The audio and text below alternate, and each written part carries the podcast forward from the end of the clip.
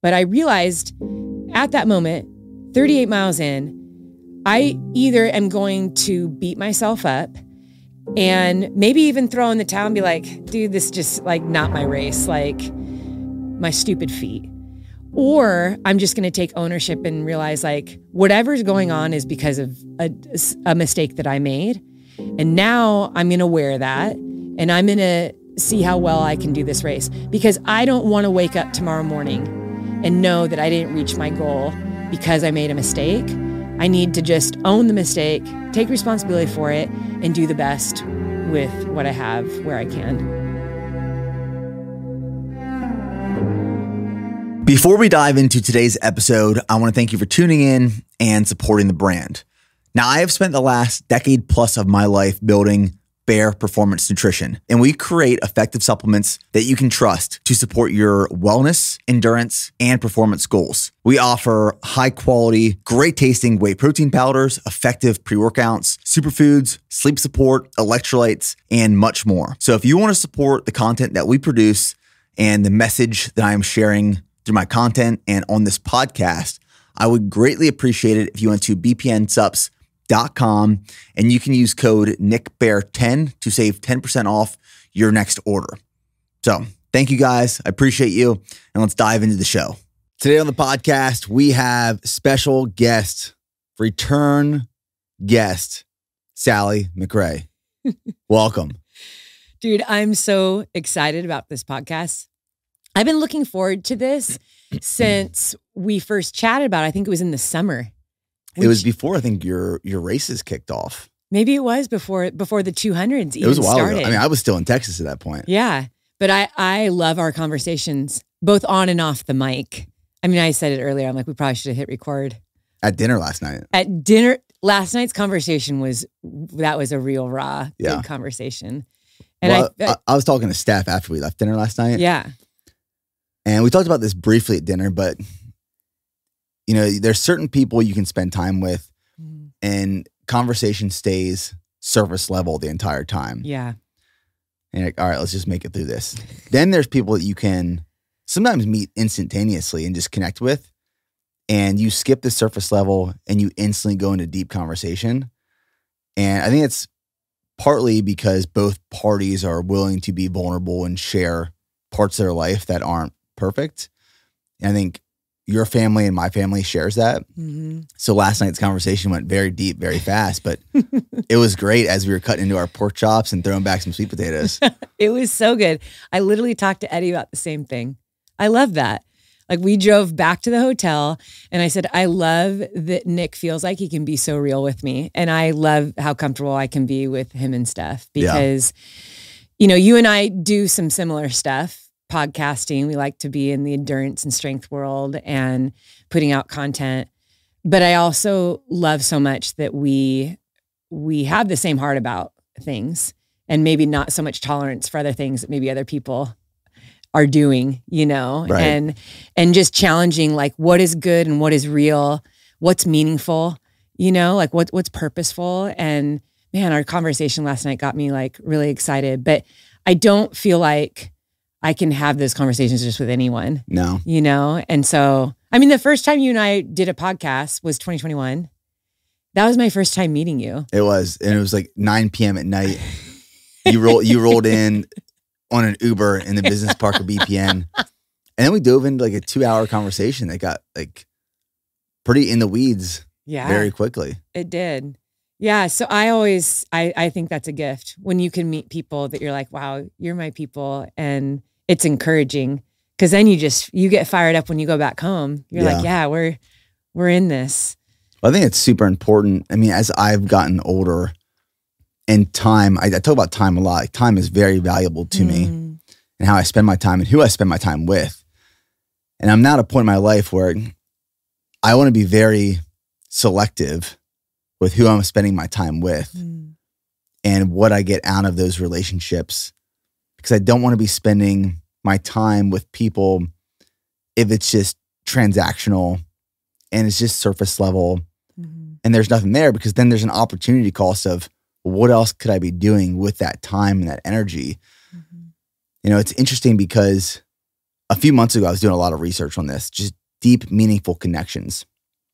And I, I put this survey out on Instagram to kind of just field how people that follow me feel about deep, meaningful connections that they have in their life. And I asked this survey, I asked, do you feel like you are part of community? Do you feel like you have friendship? And how many deep, meaningful relationships do you think that you have in your life? And I think that the sliding scale was like zero to two, two to six, six to 12, 12 plus, something like that. And most people chose that second bucket, which was like mm. two to six or, wow. or around there. That was interesting to show that, like, one, you don't need a million meaningful relationships in your life, but you need some tried and true ones, mm. that foundational. But the response that I received from that survey was very interesting because from the responses, it showed that majority of the people had two to six deep, meaningful relationships in their life. And a lot of people that answered thought that they were going to be the outlier. They thought that all these people had 12 plus meaningful, deep mm-hmm. friends and, and partners in their life. But in reality, most people only have a handful, and that's okay. Mm-hmm. Long way of saying, I think it's really important to choose who you allow in your life and where you spend your time and who you spend your time with. Absolutely. You, we're influenced and affected by the people we spend the most time with. And having teenagers myself, that is a conversation that I have had with my kids throughout their life and why it's so important to choose your friends wisely. And why, when you find good people in your life, when you understand the people that love you and will stand by you no matter what in your highs and your lows, whether you're successful or you're going through a season of, of failures, you treat them like gold. And I really, I, I'd probably fall into that same category. I, I have a handful of, of people that I know I can completely trust and depend on, and who are allowed to speak into my life, both for constructive criticism, um, in in truth, the sensitive topics, um, the ones that I know I can go to when I'm going through a hard season. But I I think people long for that too. I think there there's people that might feel alone and and don't have that community or don't have those people that they can depend on. And yeah, that number that number isn't shocking as far as only having a handful. I I feel like the true and lasting relationships, and I think you and I had, had even touched on this because when I first met you, we we both talked about our moms. Mm-hmm. And I feel like when you lose people in your life, that that becomes even more evident that one time is precious and life is short and the people who really matter to you you want to invest in you want to spend time with them because I, I really believe like life is so much about our relationships and so much of, of, of what we are learning throughout life that's actually meaningful is based on love. And the people that are closest to us, you know, we, we love them and, and it's an unconditional love. We love them no matter what. And yeah, I think when you're in a position like yourself, Nick, where you, you do have millions of people following you and and and looking to you, and no matter where you go, people are going to recognize you and want to come up and talk to you. Um, you know, it'd be easy to be sucked into that. It'd be easy to be sucked into that is the meaning of a meaningful life is the number of followers and people that come up and and have conversations with you. But to be able to step back and from all of that, from all of the recognition, from all of the growth and the followers, and say, I know that I have a tight knit circle of people that I can trust, that I depend on, that I love deeply, and I know I need to invest that time. And that, I feel like some people, it takes them a long time in life to get to that point, you know, but to realize that in the middle of growth is, that's really powerful. And Yeah. that's a really good message for people to understand. I think it was Oprah was it Oprah Winfrey who had said one time that she doesn't have a lot of close friends. There was a really like well-known celebrity that had made mention that and I was like I know that she is talking about the fact that I have a tight circle and just because everyone in the whole world knows who I am doesn't mean that everyone in the whole world is my friend. Right. It makes me think about, you know, you brought up our moms. Mm-hmm. It made me think back to when my mom was in hospice that last week Mm. back home. My mom like grew up with a, a very strong group of friends from a small town in Pennsylvania. And my parents' friends were almost like family. Mm, I love that. So I grew up with, you know, six, eight, ten other families that we go on vacation with, we go to dinner with. They'd come over. They felt like aunts and uncles. We'd hang out with their kids. Very tight knit, small community. It was great. It was a great way to grow up.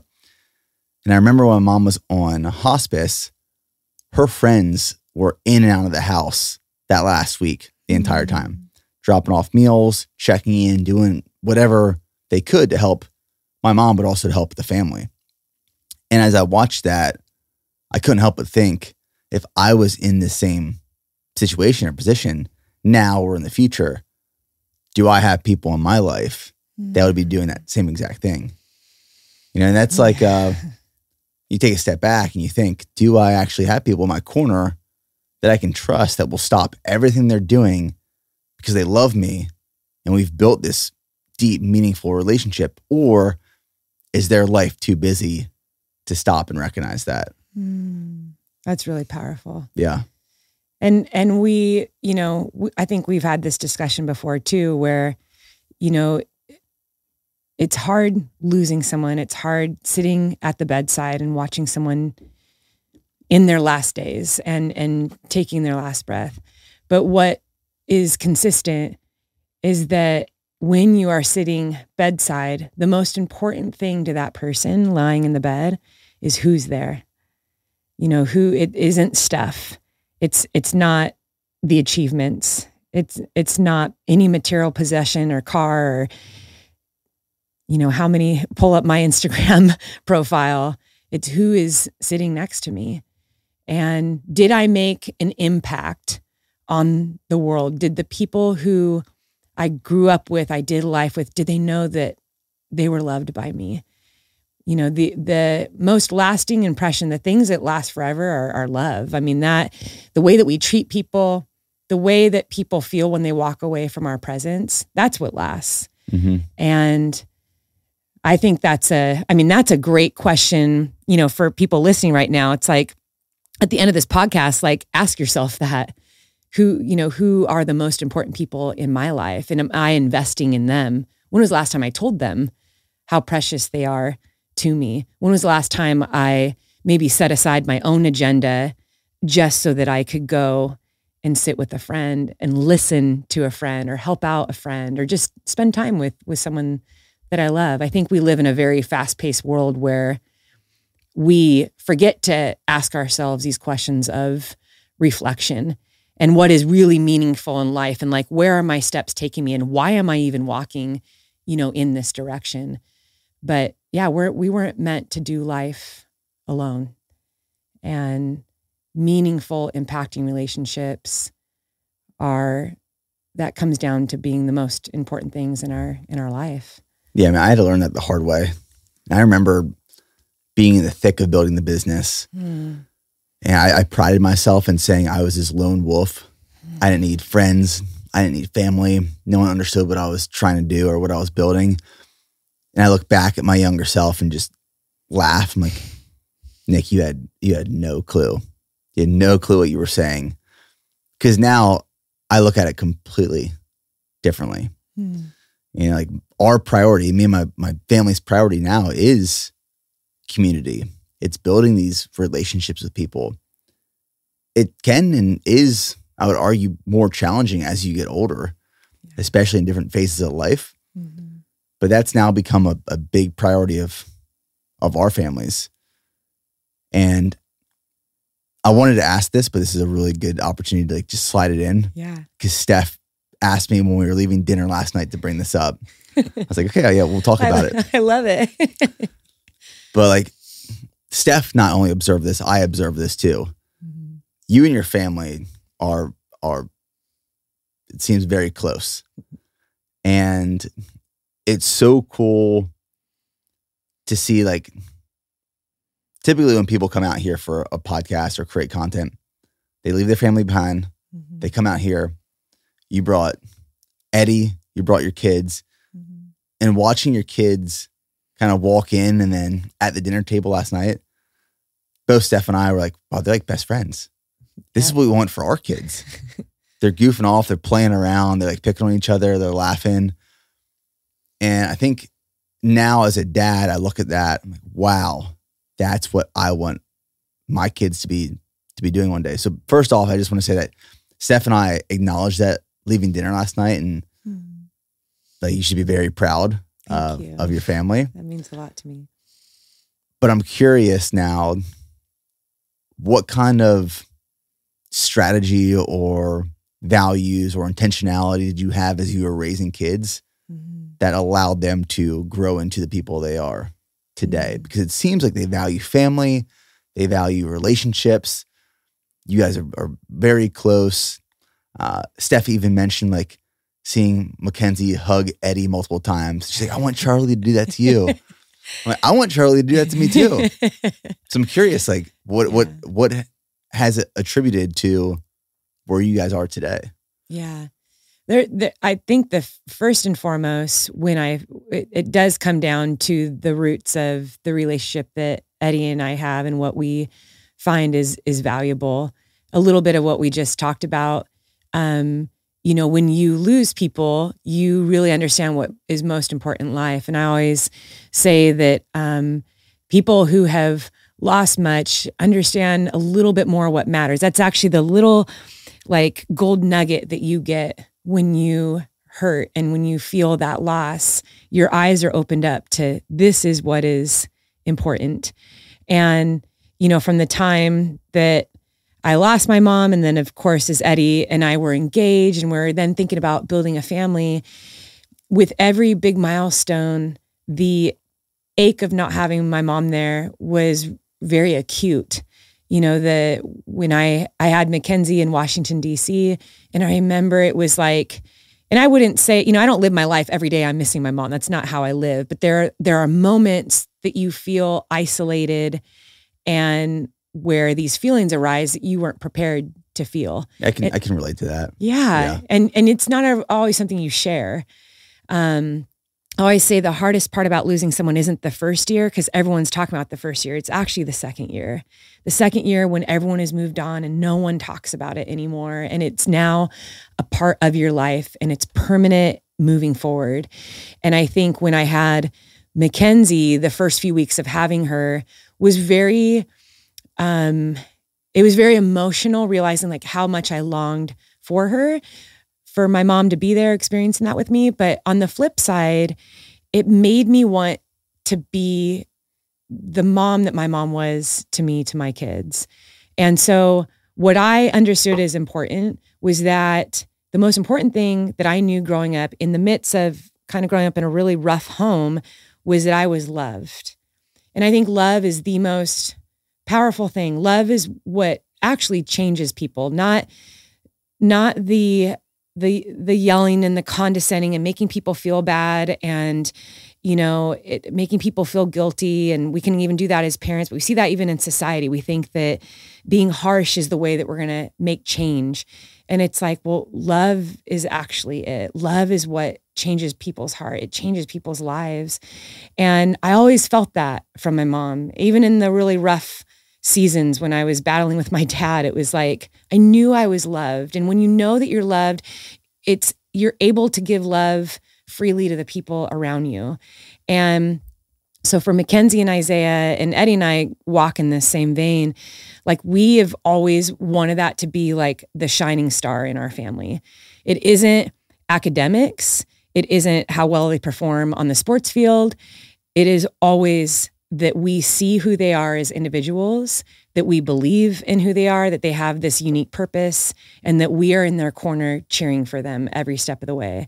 Now, of course, that's setting aside that our kids are humans. They, they've made mistakes and they, they, you know, they squabble among themselves, and we still have to, you know, discipline them and direct them and guide them in the way they should go. But I think that when you put love at the forefront of everything that you do, it it can change lives. And our kids, I feel like now that they're 15 and 17, um, Mackenzie's going to be going off to college next year.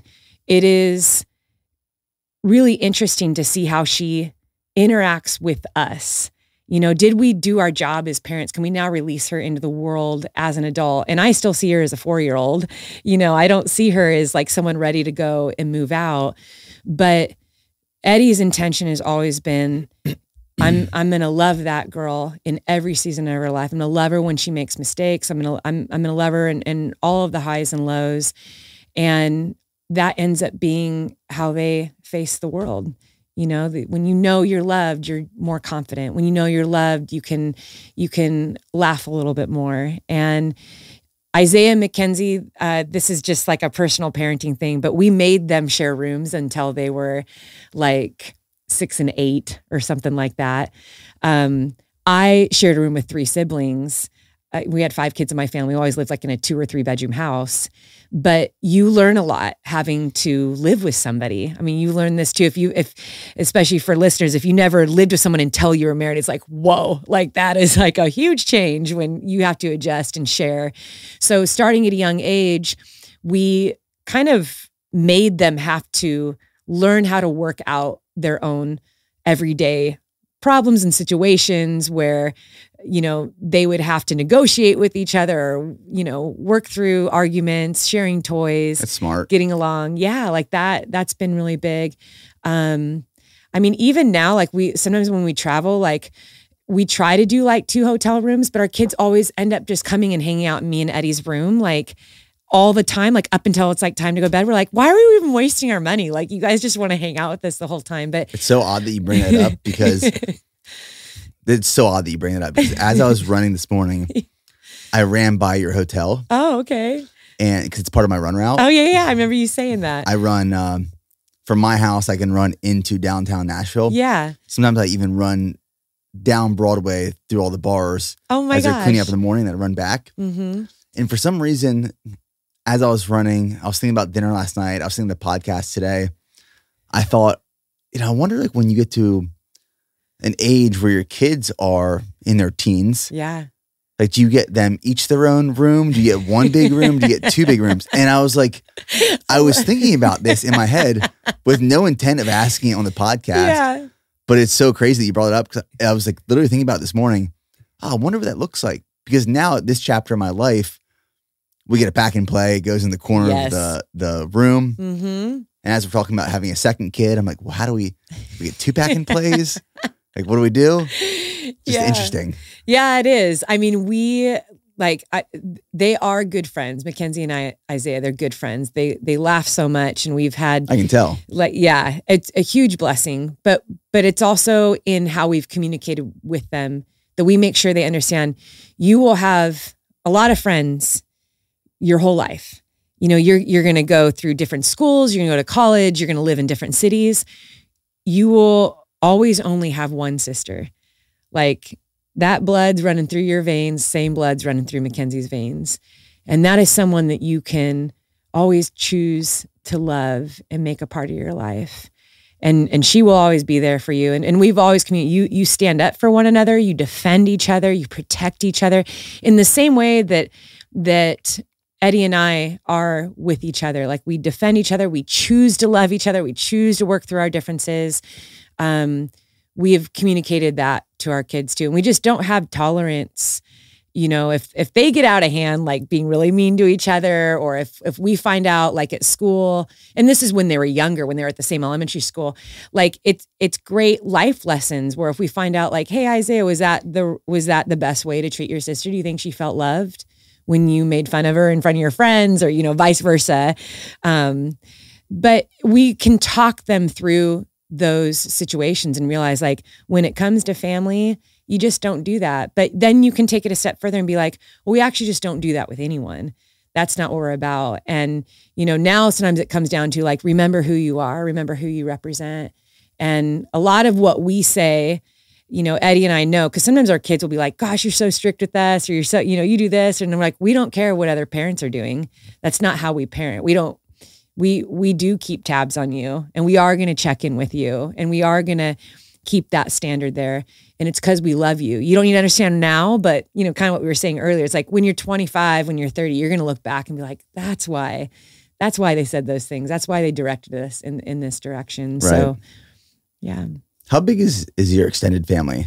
Uh, primarily on, on Eddie's side, I guess. Yeah, his family's really close too. Like they've all stayed like within the same like three four mile radius for the last like sixty years. but he he has, um, let's see, he's got like three. His dad has three siblings, and then his mom has one sibling.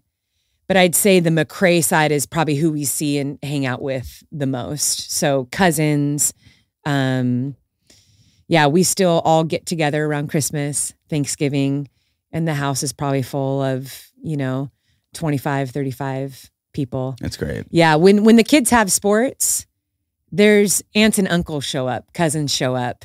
You know, when Mackenzie's running a cross country meet or if Isaiah had football or soccer, it's not uncommon that he has five, six, seven people cheering for him on the on the sideline. And we're and I always remind the kids of that.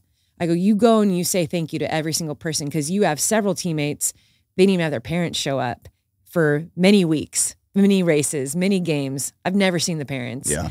And that's that's not anything against. I mean, I was like that growing up. We we had five kids in my family. We all played soccer. So sometimes it was like, get out of the car. I'm driving to the next field. You know, you never know what the situation is. But I always remind my kids, make sure that you are grateful for the people who show up, take time out of their day just to cheer you on. You know. So yeah, Eddie's family's pretty um, tight knit and and we spend the most time with them. I've I've been going to Christmas and Thanksgiving with Eddie since I was 18 years old. Oh wow. So he's yeah, his family is very much uh, my family. Yeah, it's one thing Steph and I talk about all the time Mm. because when my mom passed away, that side of the family, I don't want to say fell apart, but like the Mm. family functions kind of just stopped. Yeah, And then. My dad's side of the family, it's a, it's a small family. Okay. There's my dad, his brother, my uncle. So like when we were in Pennsylvania, growing up, we had Thanksgiving, we had Christmas, we had events together.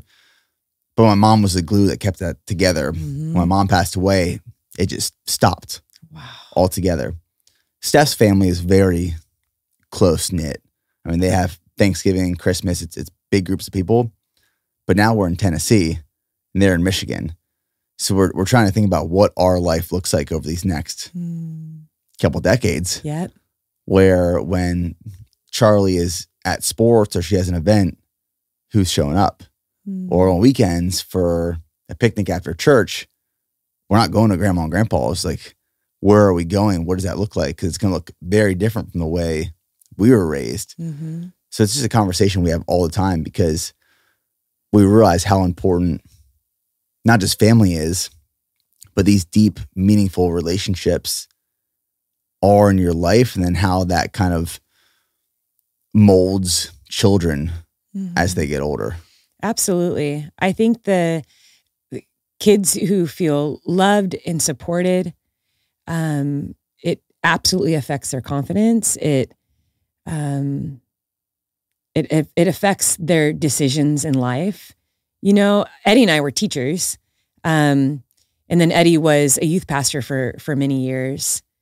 And one of the things that we always noticed was, you know, the, the, the kids that didn't have that support group that especially like latchkey kids who you know like they were just left on their own left at home by themselves for many hours or um, didn't feel supported in the things that they loved or the things that they were passionate about they we found that that came with some insecurities and sometimes some bad choices you know that they would make and so Eddie and I, and we we've moved out of state, like we've gone away from family a couple times.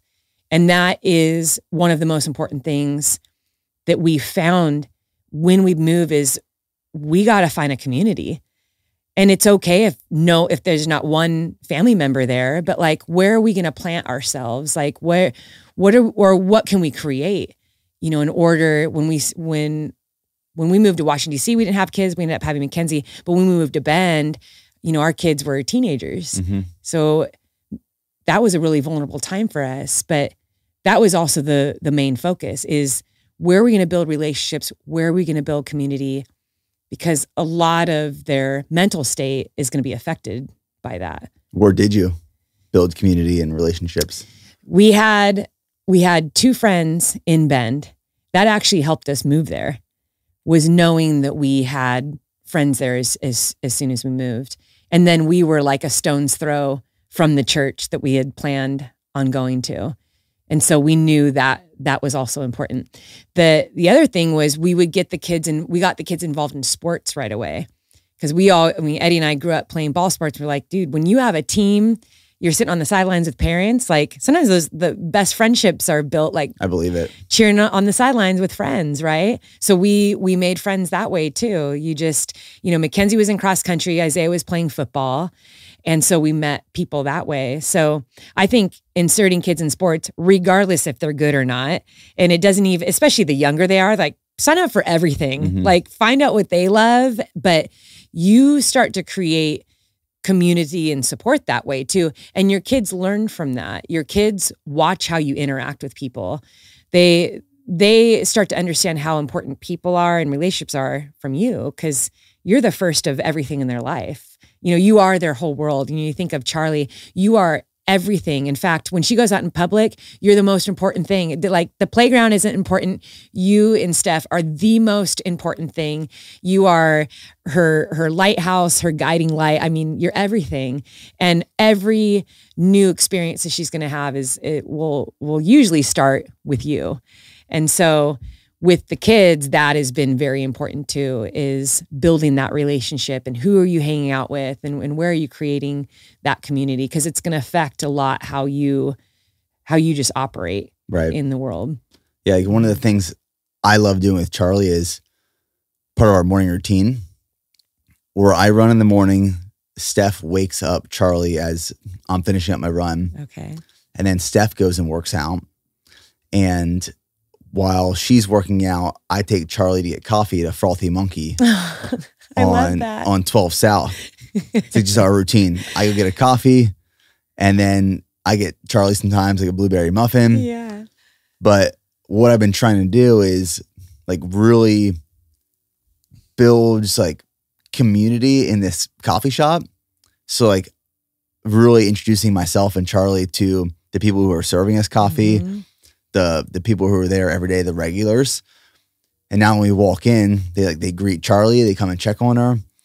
And like that for me, I get a lot of fulfillment out of because I'm like, wow, she's like, she's feeling like she's a part of this community, even though she's so young and people are excited to see her and they're welcoming her in. And Hmm. I just like I feel like I get so much out of that Yeah. equally as much as as she does. hmm I think people long for that. I mean, I, I look at what you've created with the Go One More community, right? And just BPN as a whole. You know, you've had the athletic club, you've you've had podcasts, the content you put out.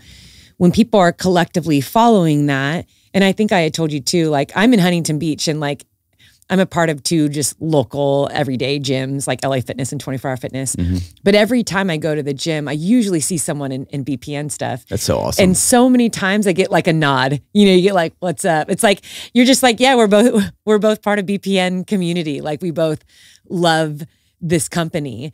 And real recognizes real. yeah, right? Exactly. And I just I I love that you know, something so simple as a t-shirt or a hat can do that. And I think that at the core of our human nature, we want to belong. We want to be understood, we want to be seen, and we want to be a part of something great.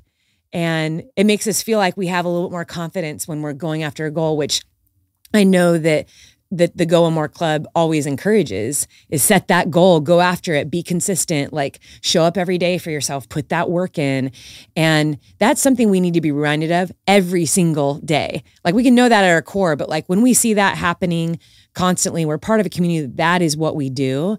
I mean, you just feel stronger because of it. So expanding that just into your everyday life is so important. Raising kids to understand that. Like you're you do not exist just just for you. Yeah. You know, you you exist to love other people, to create relationships that are that are meaningful because that's going to last forever. And how fun when you're doing it with with a community and you're all working towards other things that you really love too. You know, your own individual goals. I I always like to explain even even on our podcast I say, you know, we talk a lot about running on our podcast, but you don't have to be a runner to listen to podcasts. It's not not what it's about. You also don't have to just run. I think the idea of moving your body, um, you're gonna get, you know, you're gonna feel better. Your total well-being, you're gonna feel better. Getting out, getting that fresh oxygen, getting into the sunshine. But what happens when you move your body? You move through a community you move through crowds of people. You know, you're going to end up standing next to somebody like, I mean, we can talk about like a, a, workout class in a gym, right? Like I, I go to the gym every day. I like Zumba is not my thing at all, but the Zumba class for the last 15 years has been packed and it's, it's incredible. You see there's a community in there of people moving their bodies and they're laughing and they're really enjoying sweating to this, this Zumba class, right? So I think when you're a part of a community that moves, where you're strengthening your body, you're getting in that fresh fresh oxygen, and you're pushing each other to be the best you are. It's really powerful. It bleeds out into every area of your life. Yeah. So if you're new to a, a community or a place, like mm-hmm. find a place that's facilitating movement. Yes. Join workout classes. Like here in Nashville, it's been really cool. Mm-hmm. There's so many running clubs. Mm-hmm. Every night you can join a new running club. I love that. On trails, on the road. I was actually really surprised by how deep the running roots and community is here in the Nashville area. Coming from Austin, I knew Austin had a big running yeah. community. I would argue that Nashville's running community is even bigger. Wow. And we were talking last night about that that uh the running store. Yeah. The exchange. The exchange. Did, did, you guys go yet? Not yet. We were well, I hear that they have two run clubs on the weekend. On on there's one on Sunday. Yeah. At uh once my marathon prep's over, I'm gonna be joining it's a 7 a.m at the Deep Well Park. Yeah. Uh, up in the trails. Mm-hmm. That's when I'm going to join once marathon prep's over. Yeah. But yeah, they have they have their own run. Saturday, club. you get waffles and coffee. That sounds even better. so I might go check that out tomorrow. That's at 6:30 in the morning. Um, I think it's really short. It's like two or three miles. That'd be sweet though. I know, right? Yeah. So it's it's kind of like I, I I think they call it the warm up, the weekend warm up. Okay. And then and then their longer run is Sunday yeah. on the trails. And I was like, that's brilliant. So if you are brand new to running, regardless of your fitness level, you can go out, get some coffee and waffles, run a couple miles, meet people. That's actually why they do it. Yeah. Right. At that at that point, it's like that that's what it's about. It's just warming up, saying hi, being a part of community. I love that. And um, you know, I had put on my story that we were coming here there was a, and I said, who's here? And wow, the responses were pretty incredible. All runners. That's awesome. Yeah. So I, I have to agree with you. The running community here is definitely rival because I I've been very impressed with the Austin running community. Same. It's deep. Yeah, it's, it's, it's like it's growing even more and more. Yeah. Well, on the the spirit of running, mm-hmm. you just knocked out some absolutely epic efforts, and you didn't just like participate in the efforts you placed in in all these efforts. You did the Triple Crown yeah. this past summer. Before the Triple Crown, you did Cocodona 250. Yes. So you went Cocodona 250, then Tahoe 200, mm-hmm. then Bigfoot 200, and then Moab 240. Mm-hmm. And right now I'm across the table from the the female winner of the Moab 240 2023. So first off, congratulations. That's you. huge. Um, before we talk about all of those races mm-hmm. and Moab specifically. How's the body feel right now? well, we can start off with the fact that you invited me to go on your run. And I had to very humbly tell you that I have not run yet since crossing the finish line because the feet are not ready. So we went full send at Moab 240. Um, and I knew that. Yeah. So it was worth it. I'm I'm healing. Like I, I definitely felt way better than the first couple days after Moab. So I don't have any more blisters on my tongue. Um, you know, no more open wounds on the feet. I'm processing food, uh, sleeping really well. How how bad? Like, paint me a picture after Moab. How Mm. bad were you? Was it the worst you've ever been? Th- th- That's a great question. I think because Cocodona was um, Cocodona was May first. I was trying to compare the two. Like, was I worse after Cocodona or was I I worse after Moab?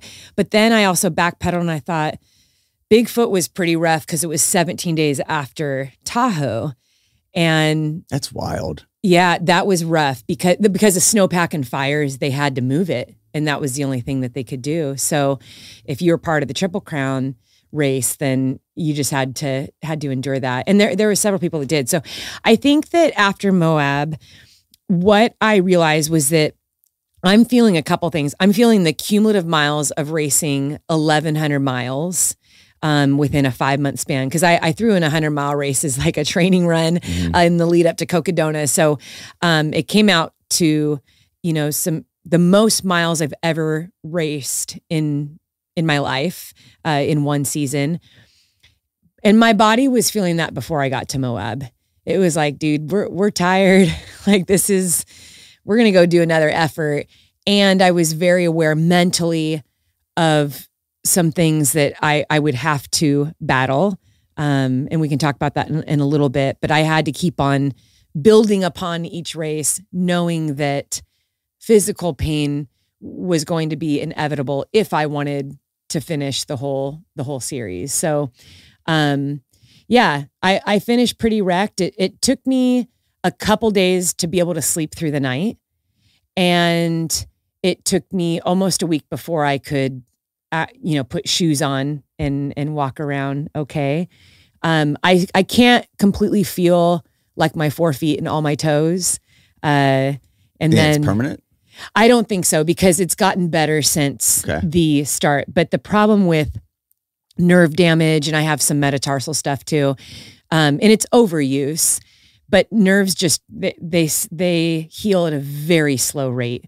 So I had struggled with that at uh, Bigfoot because Bigfoot was so close to Tahoe, and I knew I was like, dude, I'm gonna I'm probably gonna hit some overuse something because you know this is coming out to um, over 400 miles of racing within 17 days. So I had some foot problems after Bigfoot. It took me about three weeks before I was like, okay, now I can like hit some pretty good workouts and the feet don't bother me. But now that's only three and a half weeks before I race Moab. So um, I think the feet will be fine. That's why it's so great being in my off season right now. I can really just let the body rest. And I have always kind of checked in with myself as it comes to running because I know sometimes ultra runners get this reputation that we're obsessed with running, we're addicted to running, you know, we can't do without it. Um, there's a lot of people who do running streaks, you know, in in this in our uh, area of running. So it's like people that that cannot not run every single day. And I've wanted, I've always been aware of that, and I think it's so important to be able to check in with my heart about the things that I'm spending a lot of time on. So my off season is so important to me. And after I crossed the finish line at Moab, it was a really good time to ask myself, like, this was an amazing season, but am I okay, like, not running for the next month? Am I okay, like, really focusing on letting my body heal and recover? And that's something I I actually ask myself every single year when I go into my off season. I think I want to be known as more than just running. Mm-hmm. And and running isn't what brings value to my life. It brings joy because I've had that joy since I was a little girl. But if I couldn't run anymore, you know, what is important to me? Like who am I if I if I don't have that running? So, you know, finishing Moab, it was great. It was a, a whirlwind. Um, it was a, a dream come true to finish it that way. You know, I wasn't expecting that. Like definitely had the goal of winning, but with so many obstacles going into it, I knew I'm just going to give the best effort, you know, that I possibly can. So to finish, I was just so grateful, grateful for that win and grateful to have finished all all the races despite it all. But right now it's it's about healing, recovering and and building back up for for 2024. I think it's super important. For anyone who hasn't ever done an ultra before, they might not be able to put it into context or understand like how impressive it is. Not just that you you won Moab, but the fact that you did Cocodona and the Triple Crown. I mean, I did Last Man Standing in September, mm-hmm. and I think a lot of people think when you log all these miles, you do a big effort. It's just your muscles that have to recover. It's like, oh yeah, give two weeks, your muscles are better. but it's the overuse injuries that yeah. accumulate. Mm-hmm. So when I mm-hmm. finished Last Man Standing, I had all these overuse injuries for the first month afterwards. Mm. And I was trying to jump into a marathon prep and I was thinking, I might not be able to do this marathon prep because of the overuse injuries. I mean, when you're doing, and that was a 100 mile race, when you're stacking 200s on top of each other mm. with like literally days in between, I can't even imagine that compounding overuse. Like the, the conditioning that you had to be in before even starting Cocodona mm-hmm. had to be amazing. Was that like the best conditioning you've ever reached in your career? Well, I, I have to first very humbly admit that I went into the 200 mile series with very, um, with, with like a childlike perspective. I had to, I, I had to like a, like a, like a naive approach not naive, but like I knew the best way to approach it was to go in as a student. And I think that it's easy when you have been doing something at a high level for so long. You know, I've been running professionally for almost 10 years. So I've been in the sport for a long time. It's very easy to, to fall back and be like, I know what I'm doing. Like, and I'm also a coach. So it's like, I know how to train. I know what my body needs. I know how to program. But I thought, that's usually when I make the biggest mistakes. When I think I can just go in and I know I know it all. And I feel if I if I ever stay in that thought process for too long, I'm going to stop growing, I'm going to stop learning, I'm going to stop getting better. And so every year the start of my year is I just want to be better than I was last year. And so I knew January 2023 this is the year where I'm going to run 200s. And that's actually one of the reasons why I signed up for four. It was because I really wanted to get the best out of myself. I wanted to be better as I went along. And I wanted to learn everything I could about this distance because it's still relatively new and there isn't like books you can buy on how to train for a 200 and everyone's still figuring it out like how you pace them how you recover like what's the best training? And and there's like a wide array of how people train for these. And so leading up i did a lot of studying. I would i would study how all like the top runners were um, how they were winning how they pace like what their training looked like. I'd listen to podcasts. I, I was trying to find as, as much as i could. But if i could just be a student then i'm going to use cocodona 250 as i'm not going to focus so hard on trying to get on the podium. I'm going to focus on just being the best that I can be out there with what I've learned through the training. And so I learned that a lot of the successful athletes have spent a lot of time doing um, through hikes, long like FKT attempts. Um, you know, they've done like the 48, 72 hour races. What's a through hike? Through hike, let's say like a PCT or the gotcha, Appalachian okay. Trail type thing. Like they're they're doing like these several days on end hiking on on these long trails. Okay. And wow, so these athletes, um, they are used to enduring for days on end. They're used to like long days on the feet. Then you go and you like study the times and it's easy when you have a 100 mile mine, which I do, to look at the average pace and be like, dude, that's not, that's slow. Like, but I knew better than that. I'm like, okay, this is not run like a 100 mile race. So you, you don't know like what's going on. They're going on sleep deprivation. Like anything could happen as they are, you know, crossing over all different types of terrain. And so, um, being a coach, one of the things I also realized was okay, if I'm going to do four of these, my body's going to be so battered. I'm gonna be so battered probably after the first one, and the second one's pretty close. So I really need to pay attention to the breakdown of my body. And so what I decided to do in the lead up to Cocodona, which is not very popular in the endurance world, was I'm gonna try to put on as much muscle as I can. Like I actually want to gain weight. And we we did like a 200 mile training series on my YouTube. I was like, I'm just going to show people, you know, what it is that I'm doing.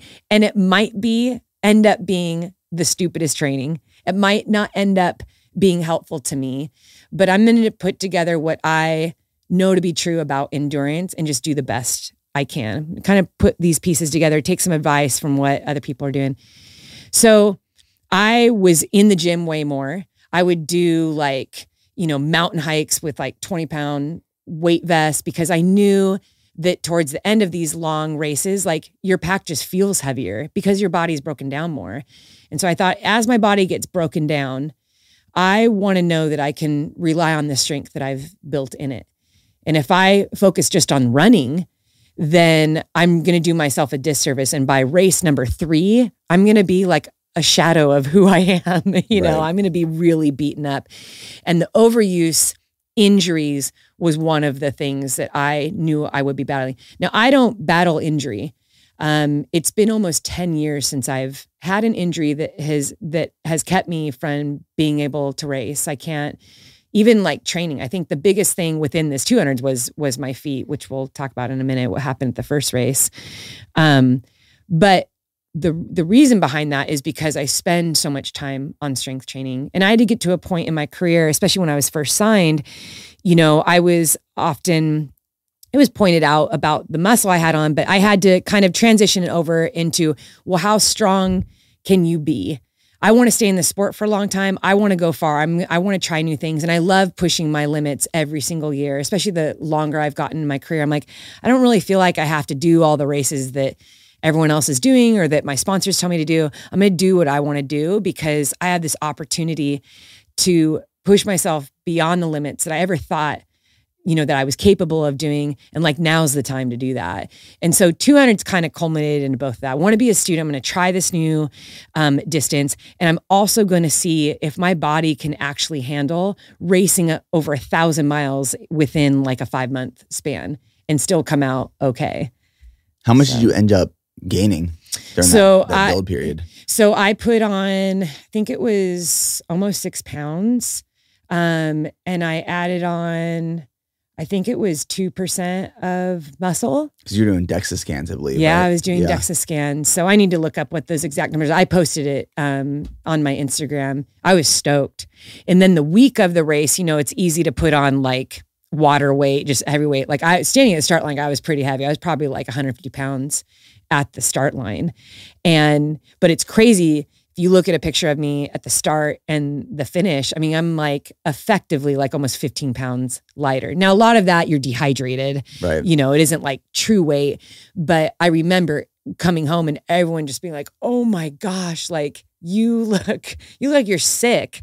And I was so grateful that I had put on all the weight. I'm like, I can't imagine if I had been training maybe like for like a road marathon where like you want to be in like the best racing shape Race and weight. race weight yeah. Yeah. and there's a specific healthy weight for that which looks different for all of us Mhm. right and that's where you're strongest you're lightest and you're fastest and you usually only hold race weight for a little bit if you're doing it the right way you don't stay in that year round Correct. you you work up to that and so i knew like i can't approach this like a road marathoner like i need to approach it with like how strong and enduring can i be and it ended up being a very positive experience for me because I was I had a lot of discomfort in my feet, but the rest of my body was so strong. And after Cocodona, you know, I didn't really have breakdown, like my legs weren't sore. Um, I wasn't like suffering in any other area ex- except my feet, but it was pretty incredible to see how much my body changed just after one race.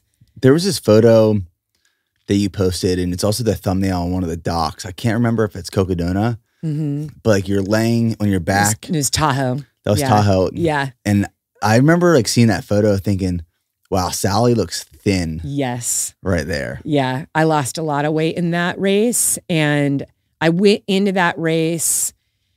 I didn't realize how sick I was, or I went in sick, but because we were pushing up into altitude and temperatures were like over 90 degrees, and I that one I wanted to race. Like that one I was like, dude, okay, Cocodona, I took my time, I learned what I could. Let's see if I get on I can get on the podium at Tahoe. And so I pushed pretty hard in that, but I got increasingly sick as the miles went on. And I was only able to keep down, we calculated it to be anywhere between 2,500 and 3,000 calories for the entire race, which that's horrible. I Were you- mean, were I, you throwing up or you just couldn't? yeah, it, it was throwing up. And then I just, I just couldn't get calories down. And then about halfway through, I mean, this happened almost every race. I would get um, sores on my mouth. And I don't know if it was the dirt or the wind or citrus, whatever it was, but it was, it was pretty intense. So it was hard to get calories down.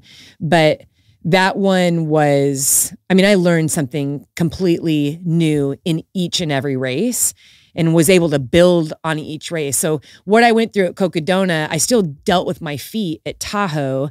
And but because I endured to the finish line, I was able to then not make my feet at issue at Tahoe. They were it's so painful. But in my mind, I thought, well, I'm not giving you any attention because I know how to get to the finish line when you hurt this bad. And so now I'm just focusing on the goal that I want to achieve. But then I was sick and that was so frustrating to me. I'm like, dude, there's always something. Like, why does it have to be something? So it was a lot of mind games. But yeah, when I finished that race too, I, it was the same thing. Like I'd already, you know, lost some weight at Cocodona. I I I put it back on like pretty quick, but not all of it. So then starting Tahoe, I was still lighter than I was at Cocodona. And then it just that's just how it was for every single race after that. When you say your feet were all banged up, what do you what do you mean like blisters and Yeah. uh you said something about metatarsals earlier. Mhm. What was going on with the feet? Yeah. So Cocodona, I made a mistake. I own this mistake. Um, I had a gear couch um, in the lead up to Cocodona. Is, is this the socks? Yeah, is the socks. I remember hearing this. Yeah. Yeah.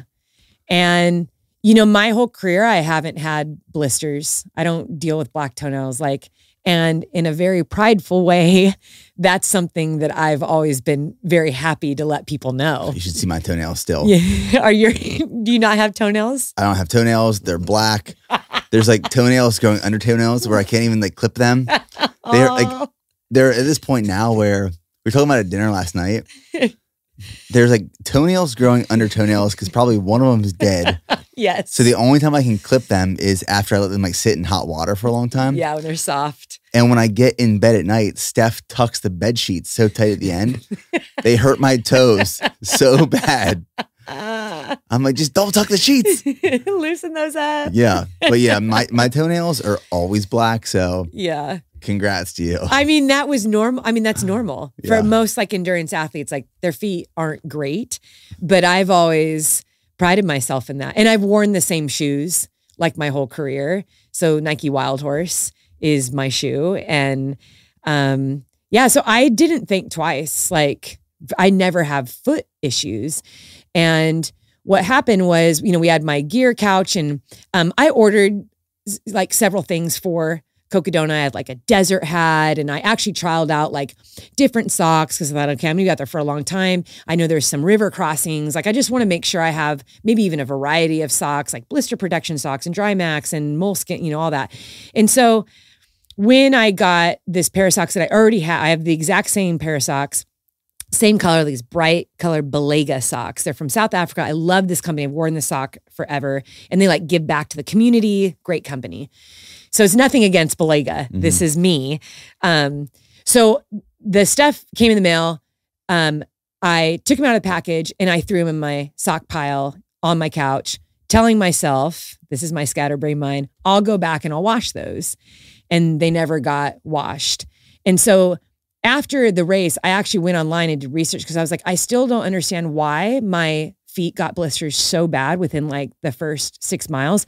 So I went on like a lot of hiking, like through hiker blogs and websites and looked up all this feet stuff. And there was one thing that popped out to me. And one of them said, if you wear unwashed socks, you're at risk, especially if there's like print and colors. Sometimes the dyes and the inks can affect your skin and they can also make your socks slippery. And I thought that that's the only explanation because I I test everything and I have run in every type of environment and terrain you can think of, up volcanoes, through jungles, through rivers, rain, snow, wind, you name it. I've been fine in all of it. Even at Badwater, I never had blisters at Badwater. So I in the middle of that, right? It wasn't even the middle of it. So like mile six, I started putting band-aids and stuff on and I was like, this is crazy. Like oh, Mile six, mile six, I stopped at the aid station 250. of a 250. You don't get to see your crew till mile 38. And so I knew I couldn't even change my shoes till then. So in that moment, I remember telling myself, Sally, stay positive. We're not even gonna like, this isn't a big deal. It's fine. And at that time, they were just like big blisters on the back, back of my heels. They still were like pillowy. And so I I had a blister pack with me. I always carry one with me. Even all these years I don't have it. I'm always just prepared just in case. And sometimes you can help out another runner too. So I always carry extra stuff. And so I patched him up and then I just continued on and I just you know that that mental focus I think is so powerful. I'm just going to focus on getting to the aid station. I'm not going to focus what's going on the heels. There's not nothing I can do about it. Like I can't change my shoes or socks. And so I got to the aid station. I remember the live feed camera was on me, and I'm very particular about like being intentional with my actions when that live feed is on me because I don't want anything like getting out or blown out of proportion and become a, a, a topic that isn't true. Right. And so for me, in my mind, I didn't think my feet were a big deal. And so I'm not going to make it seem like it's a big deal. Like I'm not. So I was very quick. Um, I whispered in Eddie's ear, like, just give me a different pair of socks. Like, and he gave me socks, different shoes, and I bandaged up as best I could. And I looked at him, I was like, my feet. So now where I'm almost 40 miles in. My feet are in a lot of pain. I've never, ever experienced this before. And I actually don't know what to do. And he just gave me some words of encouragement. But I realized at that moment, 38 miles in, I either am going to beat myself up and maybe even throw in the towel and be like, dude, this just like not my race, like my stupid feet. Or I'm just going to take ownership and realize like whatever's going on is because of a, a mistake that I made. And now I'm going to wear that and I'm going to see how well I can do this race because I don't want to wake up tomorrow morning and know that I didn't reach my goal because I made a mistake. I need to just own the mistake, take responsibility for it, and do the best with what I have where I can. So that was how the race went. It was constantly managing feet, feeling my fitness, like I was really fit, but not being able to, to do or move at the pace that I went because It's very frustrating. it was very frustrating. So mile 100, we come into mile 100 and this is now the second time that I'm going to look at my feet. And I I'm a very visual person, so for me, I didn't look at my feet that whole 60 mile stretch because I didn't want to think about what was what was happening, you know, if they're getting grinded up or whatever. So, oh, actually, no, we stopped one time before we hit mile 100. So I this was the third time I would be looking at it, and it, uh, a medic comes over and they spend like almost 40 minutes fixing my heel. So that got me really frustrated. I realized I made this mistake. I'm now adding on time, like, and I'm looking at, you know, the now I have several blisters on the back. Well, one of them, um, my right one in particular, was it wasn't even a blister. Like it looked like a gash. Now it was bleeding. It, it was like really gross. And then my two baby toes were not looking good either. And my baby toes kind of like curve in anyway. They're like smashed up against like my fourth toe. Some mine are too. yeah. Yeah. And that's not a good thing. So those were starting to get blisters on the outside. And then I'm like outside of heels. I'm like, dude, this is crazy. I've this is crazy that in this race, I'm experiencing something I never have. And then as we left, I had to kind of like giggle because I thought, well, I did say at the beginning of the year, I want to be a student. I want to grow. I want to learn all that I can. And now it's like, I just feel like I'm totally being humbled in this area, in this area of where I'm so prideful. All I'm so prideful about my feet and how strong they are and like the strong calluses that I have developed, eh, you know, over the last decade that have, you know, I've been able to escape foot problems. But now it's like foot problems in the worst way. Feels And like feels like God was like challenging you, race yeah. one, Yeah. saying, Yeah. I want you to quit. I want you to stop. And then you were rewarded with a, a win at Moab. That's honestly like how it all, it, it feels like this is all intentional Nick, from I- above. Oh, I love that you're saying that because I, I mean, I, I'm always looking at the bigger picture and everything I do. Like I've always felt like that is my career. I believe that the the things we get to do in life, the things that we're passionate about, the gifts and talents that we naturally have, like they aren't a, about bringing us glory. They're not about like just making us happy. Like there, there's something greater mixed in there, and I think that was one of the valuable things that I learned in sharing the story. You know, we made a couple documentaries. There's a third one coming out too. Was the story that I was telling in that. It was not about running. It was, you know, I, I think we all hit points in our life where we make a mistake and then we turn around with our tail between our legs and we're embarrassed. And it was really easy for me because people, de- I mean, it was, my races were so public. So people definitely weighed in. I mean, people are, are talking about me choosing the wrong shoes and you're a pro. You need to figure this out. What's your problem? And I'm even having like, you know, close friends that are like, Sally, you need to figure this out. Like, what is your problem? Every single race, you have this like dramatic thing that you're dealing with. And I'm thinking, I'm like, you think I want that? Like, Exactly. I I do not want that. Like you don't think that deep down I am so frustrated. I want to rip my hair out and I'm I'm enduring this physical pain and you have half the people that are like you shouldn't be doing that to your body and then other people that are just like you're you're crazy. Like what what is the purpose in all this? But I really believe there's a greater purpose in anything that I do, especially it's when it's in the things that I I wholeheartedly believe that I was meant to be doing. Like I I I've known and believed since I was a little girl that I am strong. Like I was made to endure. For whatever reason, I have a body that can endure and does not break down. Like I don't deal with injuries. I don't deal with things that sideline me and for whatever reason it just sounds like like an amazing time to go and spend 50, 60, 80, 100 hours in the mountains. Like I love that. Like that does set my heart on fire. But at the same time, I really think that if I am pursuing these things just for a medal, or if I'm pursuing these things because I want recognition, like I'm going to be left empty all the time. And I think that it would have been really easy for me in a moment of pride and thinking like, oh my gosh, this experience and this performance is going going to go on my record forever, and I'm just going to look stupid. Like I'm going to walk away from that. But I was like, no, like, what's this story that I want to tell? Like, why actually am I out here? Like, what have I always done with my running from day one that it's that's made it meaningful? And I do appreciate and value the way that I can encourage other people in their real life in the races I do. I don't think that because I do these races that it makes me a superhuman. I don't even think any of my performances were like jaw-dropping awesome. Like I don't think that I you know I know I'm not the best in the world, but I really believe that if I can be the best Sally that I can be, I I can encourage anyone to do that. You don't have to be the best in the world, just go be the best that you can possibly be. Like one of my favorite verses is like it's it's about a race. You know we we run the race with endurance but the thing is is that there's only one person who gets the prize. But what if we all acted like we were the champion? What if we ran the race as if we were going to get the prize? Now apply that to everything in your life. Then you are fully focused champions focus on the goal there is nothing else that matters like you're not looking to your right or your left you don't care what the naysayers say like you know there is one goal in in your life and when you are someone that's used to winning, you know that feeling. You know the work that you have to put in. You know what it feels like to stand at, at, the top of that podium. But I feel like for a lot of people, they're like, well, I just don't win at anything in life. And I don't know what I amount to. I don't know what the purpose of my life is. And man, I have failed so much. Or I have people in my life who remind me of my failures or make me feel like I'm not amounting to anything. And so they're just always left searching.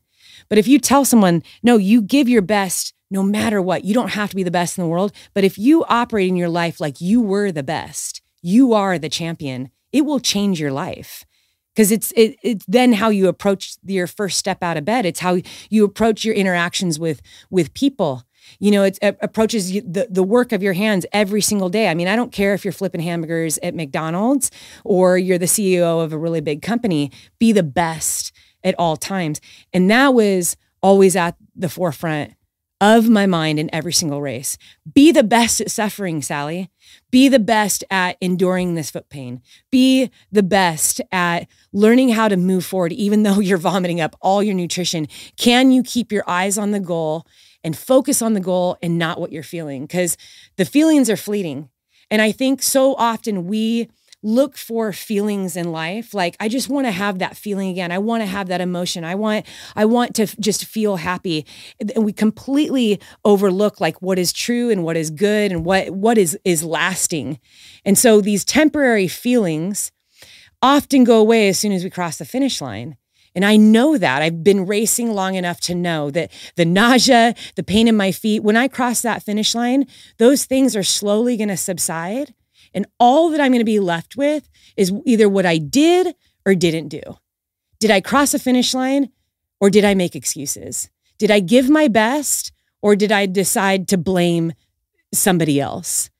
That's what I'm left it, left with when I wake up in the morning after a race. It's what did you do with what you had, not how smooth did your race go. It isn't about perfection. Nothing in life is perfect. People aren't perfect. And I know a lot of times we try to be, but what if it was just, I'm going to give my best no matter the circumstance? And the pain, the physical pain I felt at Cocodona 250 was hands down the worst pain I've ever felt in a race. It was so much so. I mean, I I remember because Drew and Tyler were filming, and I think they even said it in the film, but they were like, oh my gosh, we've never seen Sally cry. And they have been with me in races that were, were really tough when we did the Choose Strong project, you know, the the race, the film that you guys did. I mean, they had been with me through a lot of discomfort. And even same with Eddie, like he he knows, oh my gosh, if Sally is crying, like this is like really, really rough. And I remember leaving the aid station because we had I had crossed a river and then straight from the river it was a super, super steep incline that just ripped my heels to shreds. And that the one on my right heel turned into like a grade three ulcer. It was a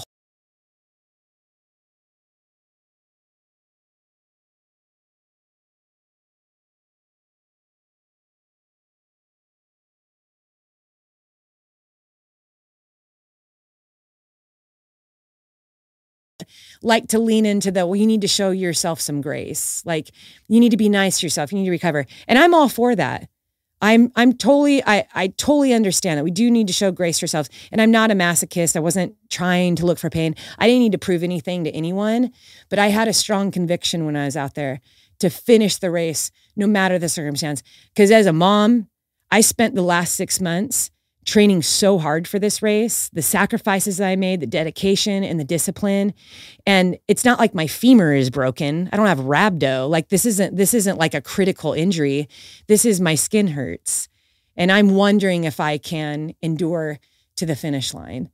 But that single race set me up for the rest of the series. And it then became not about the physical. It wasn't like, oh, can I run 200 miles again? I was never, that was never a concern. It never even crossed my mind for the remaining races. It was, all right, what is going to go on between my two ears? What am I going to be battling as I encounter these physical, um, you know, difficulties, which are inevitable in every race now? Well, it almost seems like there's an analogy there of you said like you didn't break a femur. Yeah. You didn't have rhabdo. Mm-hmm. Your skin hurt. Yeah. And then it makes me instantly think of the people who are criticizing you along this way. Mm-hmm. And the only way to combat people who are criticizing what you're doing is by having thick skin. and your skin is what hurts. That's so true. On this journey to get across the finish line. The two things I kept thinking about while you were telling that story, which was absolutely amazing, thank you, is courage and confidence. I think a lot of people end up in situations or positions in their life where they're forced to make a decision and the right decision that's going to lead them through the successful path, not necessarily the easy path, path, but the one that leads to success and wins and and greatness, that has to be a courageous decision. It's never the the easy decision, but it's a courageous one. And the only way you make courageous decisions is through confidence. Mm. And I was thinking about that as you were talking. Sometimes when I'm I'm talking to Steph and I'm really passionate about what I'm talking about, I will preface it by saying this thing, and she knows exactly where I'm going. as soon as I say it, I say, Steph, I'm about to say something. And this is not me being cocky. This is me being very humble and confident. But what I'm about to say is going to come across as cocky. And then I'll say something, but people will get cocky and confident confused. Mm-hmm. Cocky will lead to decisions that are premature or driven through ego. Confidence guides decisions that are courageous. Mm. So it seems like you were in this position that was forcing you to make courageous decisions, but you are so confident in the decision because you prepared. Mm. You've trained for years leading up to this. You've gone through trials and tribulations and you've gone into headwinds and uphills and you've had to cross obstacles before, but you're so resilient because of your journey over a lifetime the decision wasn't to stop or not. It's how am I going to mentally handle mm-hmm. The next 150 miles to get to the finish line because I'm getting there regardless. Mm-hmm. Absolutely. And when you, I, I love that the the courage and the confidence. You and I laugh. I, I feel like you. I've talked about this before. How much our spouses are like. hundred percent. Like that preface you you gave I do that with Eddie all the time. Okay, this is going to sound really prideful, but he's always like, okay. Send it. Let's hear it. Send it. Let's hear it. Yeah. And and how great to have someone that you can share like that. Yeah. I think it's really important. But I also think that's why people are afraid to make goals for themselves you know they well i don't want to sound too prideful i don't want to sound like this and it's also that great fear of and then if i fail in front of everyone so i'm just going to play it safe. I'm going to stay right here in the middle lane where i don't rock anyone's boat. I don't bring any attention to myself. And like i, I definitely aren't going to fail. You know and if i do it'll be like so slight. Like it won't be a big deal. It won't affect anyone. And it is scary to keep going when you when you don't know how it's going to end. But I think what changed for me the longer that I've been in this sport is you get to a point where you're like, I actually like don't care if I fail. It's totally fine. Like if this blows up in my face and like I literally cannot take another step, it's okay because there's actually another start line. And I think sometimes we can build up that one goal in our mind that we think that is the end all that is the one thing in life and and there's two ways we can look at it one if i if i get this goal it's going to change my life my life will be better i'm going to be happier um, everyone is going to praise me like this is this is going to change everything about me and that's really scary when when someone successfully gets a goal and then they realize why am i still unhappy yeah why am I, I still unfulfilled i like calling that goal or the perception of that goal the unlock people that they once they achieve it, it unlocks mm-hmm. all these other parts of their life. Mm-hmm. When in reality, it's probably not. Absolutely. And you can, but if you look at your goals and your failures as being on the same level, it, it changes your perspective because there's one goal in life. There's one finish line. It's the end of your life. That's when you're all done. That that's actually when you're living. So failures you know, that doesn't mean you are a nothing, that you have no value. Every human fails. And one of my favorite analogies is so great because I know Charlie has started walking. Can you imagine if when kids started walking and the first time they fell down, they're like, well, I guess I'm just not cut out for this thing. Like I'm not going to walk anymore. The, learning to walk is all about, about falling and getting back up. Charlie's going to do that over and over and over and over again. And it's just amazing because they get back up. I, and I love this too, watching Isaiah Mackenzie. When they would fall down, they'd have this huge smile on their face. We're, we're going to try again. Yep. Like daddy's waiting at the end of the hallway. We're here we go again. And it might be four times falling before Charlie gets into your arms, right? And it's just the most beautiful thing. that is actually how we're supposed to do life. We were literally created to fall and rise again over and over. And for whatever reason, there's a lot of misconceptions that we start to allow into our mind the older we get. And we actually start trying less. We actually start to fear falling more and more. But if we understood, no, that was literally the path. That was the path from the beginning. As soon as you learned to walk, you fell. And then you got back up again. So why have you stopped doing that? And and for whatever reason, we think that as soon as we reach one goal, that what your life is just over, like you're done reaching goals. Your goals are actually just stepping stones. You should build on those. Failures are the same things because you can learn so much when you don't when you don't reach a goal, when you DNF. I mean, I've had my fair share of DNFs, but quitting and failing are two different things. Quitting is I'm never going to try that again. I'm done for the rest of my life. It's never possible. I'm not going to believe in myself. I have no confidence. I'm done forever. And and that is really hard to come back from because sometimes the the quitting is what bleeds out into the rest of our life. That you're then afraid of failing in every area of your life. But if you look at failures as being on the same level as the achievements, what can you learn from both? How can you build from both of those things? And when I look back on the Grand Slam series, I look at all these four races. It wasn't like I got to Moab and I had everything figured out and I had a smooth race. Moab was horribly painful. The entire everything I dealt with in the previous 3 races, all of it came back with a vengeance for that fourth one because my body was broken down, it was tired, and I couldn't escape anything in that. The reason why I was able to cross in first place was purely about perspective. The two girls chasing me were incredible athletes. They were fast, they were gritty, but I kept on going back to what I knew was true and what I had learned in the previous three races. And learning that because I had those failures and those discomforts in those initial races, I now know what to do at Moab. And I kept thinking, wow, I'm so glad I went through this before because if I was experiencing this right now, I probably would drop out of the race because I was so miserable. But I had gained the confidence through the setbacks. I had I had understood what I was capable of enduring and I kept on pushing because I'd been there before. And I think that we can take all of our failures and instead of looking at them as like I'm not valuable, I'm not capable and just be like, Oh, yeah. I, I remember making a huge mistake. Now I'm going to make it better. Now I'm going to go back and try again. And it's going to be even better. It's an adaptation. Yeah. Failures create adaptations that like facilitate growth. I remember when I first met you, it was right after you won Badwater mm-hmm. or shortly after. Yeah. And, you know, I didn't know you very well at that point.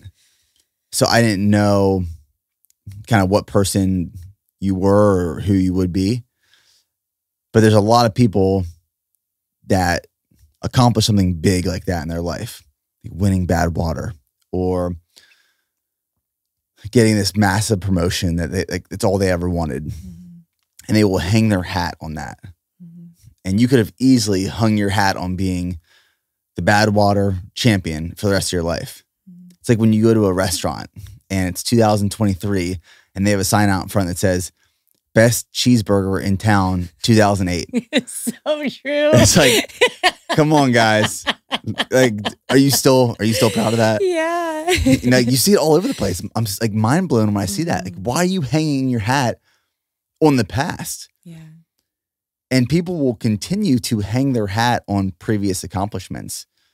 And i think something that both you and i can both relate to is that we don't hang our hats on any of our previous accomplishments. Mm. We we pay respect and recognize, but the only thing that matters is where we're going in the future. Yes. That's like saying last year I was parent of the year. so that gives me a free pass for the rest of my life to be a shit parent. so you know? Good. Yeah. so a lot of people will again hang their hat on these accomplishments and they will tie their identity to where that hat is hung for the rest of their life. Mm. I'm very curious. You're obviously a, a professional runner. You've done all these races. You've won massive races. You just won Moab. Like your resume is just it's stacked with wins and losses. Mhm. successes and, and DNFs. Yeah. Do you identify as a runner? Like when someone's like, "Who is Sally McRae?" Do you say, "I'm a runner," or like what? What? How do you identify? What are you most proud of? Like that title or your identity yeah. in life? I mean, I, I've been asked this before, just straight up, what are you most proud of? And hands down, I'm most proud of of being a mom. And there are moments. I remember when we we got home from Moab, and I had a good sleep, and I woke up in the morning, and I'm sitting with Eddie on the couch with a cup of coffee, and I look at him, I'm like, I can't believe I won that race. Like and, and it's over and it's done and you know that was super cool. But i think i've always operated in that way. Like i i've known for a long time. I, I think it's just through lessons and even like i was saying earlier like when you lose a lot you start to understand what is the most important thing in life and you know, winning Badwater was a dream come true. That was something I I actually dreamed about for like a decade. And winning Moab was something that was a very quiet goal of mine when I first signed up for the Grand Slam. I'm like, that would be the raddest thing to win the last race. And that's probably the one where I think I will do the best because there were these long sections of like 27 miles where you just run flat. And just the way the course was laid out, I was like, there's that plays do a lot of my strengths. And, you know, some of the other courses, I was like, oh my gosh, that's gonna be a lot harder for me. Like I know my strengths and weaknesses. I'm not like powerful in everything as as a runner. And, but I thought, man, that would be like so cool. But when I go out into the world and I'm with my family and I get up every day, you know, to just do normal human things, I like to think of myself as someone that is always growing and someone that is trying new things. I mean, I just released a book. I love writing. I've loved writing since I was a little girl. Um, you know, we're we're working a little bit more on our podcast. I love to speak. I love to encourage people. But there have been many moments in my life, especially after I got signed with Nike, when I was criticized for my size. And it was like, I can't believe she, there's no way she's a, a, professional runner. Like she's so big or she's this. And at first that hurt because even today, I will get approached in the gym. This actually, the last two times I went to the gym last week, I had someone asking if I was training for a figure competition. And then someone else asked if I was a cyclist because, in their words, your legs are so huge, you have to be one of those like century cyclists. Yeah. quad pump, quad pumps. Yeah, quad pumps. So, and I really get a kick out of that. I used to originally be like, man, maybe I shouldn't be a runner. Like I don't look like a runner. It doesn't fit like the the ideal, like the societal norm. But I've also felt like it it's super cool though that people look at me and they don't think of me as a runner. Like maybe that is actually really that's actually really precious because I don't want to just be known as as Sally the runner. And I think too, I've I've also been very specific. I mean, for years, people always want to know how I eat. Are you paleo? Are you vegan? I mean, so many people are so shocked that I'm not vegan, you know? And I'm like, why? Well, most ultra runners are. I'm like, they one are. plus one equals two. Yeah, yeah. Yeah. And I guess a part of me, like, I don't like being put into a box. I don't want to be so predictable. I don't want you to walk up to me and think that you have me figured out because this probably goes into a lot of my messaging. And maybe it stems just from my childhood where I just felt like I was so compressed and downsized and judged so much for for who I was and made to feel so less by by my dad. And I believed a lot of that stuff even going into my adult years. And what I believe to be true is that we as humans are so vast. There's so much about us that even if we studied ourselves for our whole lives, like we wouldn't be able to get to the end of us. Like humans are amazing. And if we could really appreciate who we are uniquely and understand how how loved we are like i really believe we'd be capable of so much more and so i think when i go out into public I don't want to be put into a box. I don't want to be, oh, because you're this horoscope or you're this number or because you do this sport, this is who you are. And then that's how I'm going to interact with you because I already know everything about you because of all the labels you wear. And so it is kind of fun to be known for other things. I think it is been exciting for me to pursue other things that I'm passionate about and live my life very differently than other people would expect. And I've I've shared this before. Like when I got signed, I already had kids. Like and my kids were they were like 5 and 7 when I got signed. That is not usual. That's not common for a runner to and, and a woman, especially like a mom to get signed to run professionally. And I I really love that. And I also don't live my life probably in a very typical pro athlete way. You know, I help out in the kids' classrooms when they were in elementary school, and I my training is all over the place, and it is not like I'd probably like. I know Cunningham is your coach. Like it would be a nightmare if he looked how, how I train because it's all over the place because it's it's crafted in accordance to my unique personal family, you know. And so I love the idea of carving out a life that is authentic to my unique journey, to my story. And whatever that looks like, it's okay if it doesn't fit into the mold or the expectation of the world and what people want me to be. And so I want to move through my life. I want to get to that finish line being so proud that I took this. I really feel like it's it's a blessing and a gift to be able to do what I do and to, to be able to do it for so long and to be able to endure the miles in the mountains year after year after year without having sidelining injuries. I don't take that for granted. And I believe with my whole heart, like there's something, there's a greater purpose as to why I'm built that way.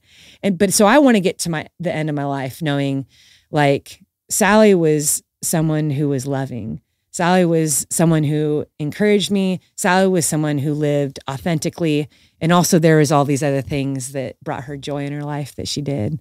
So, whether that's Sally is mom, Sally is the runner, Sally is the writer, Sally is the teacher, Sally is the coach, like, I hope that within all those things, that love was the brightest thing about me.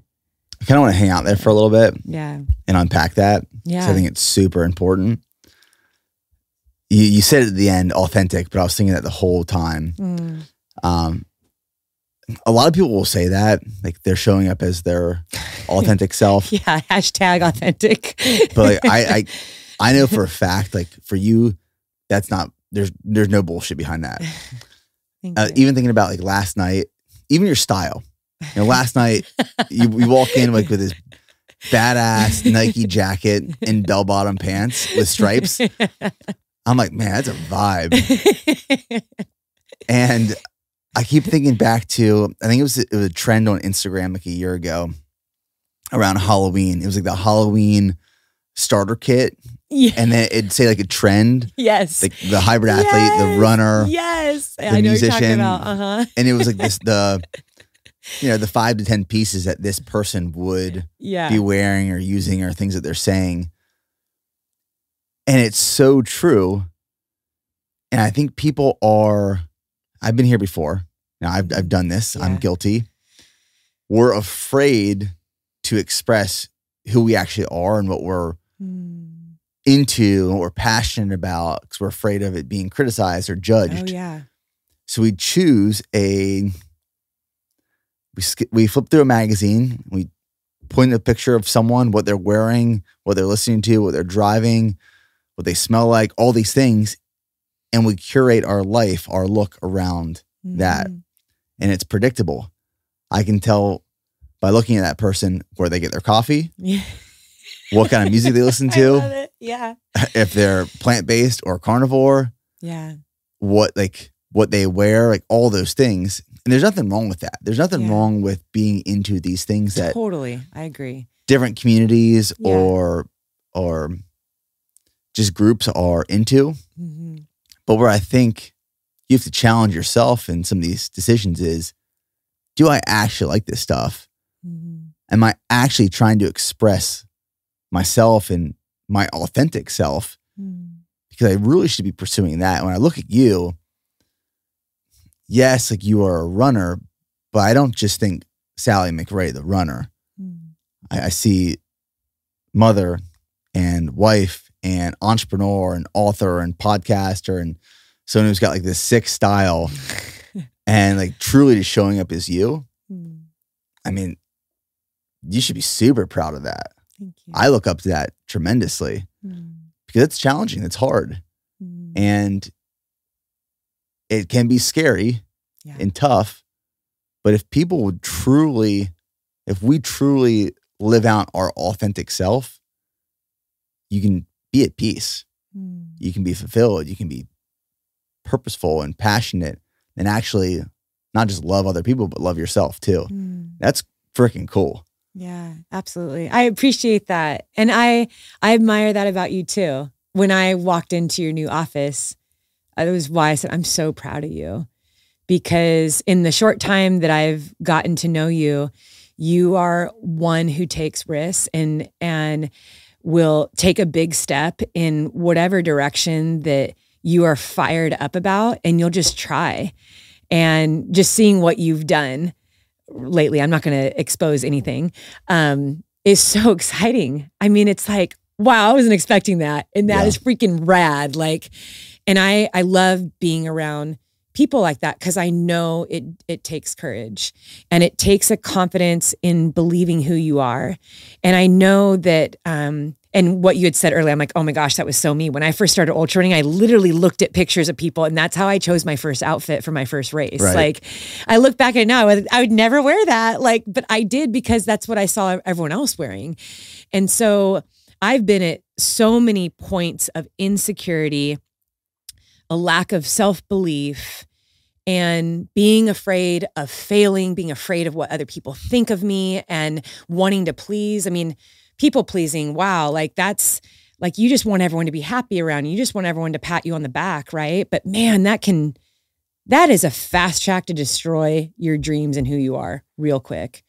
Um, I even I wrote about this actually recently. I did a little tiny post and, and I basically said like it wasn't earth shattering that happened. I just decided that I wasn't going to get to the end of my life and realize that I had pleased everyone. I wanted to get to the end of my life knowing that I did everything that was in my heart, that I was that I loved.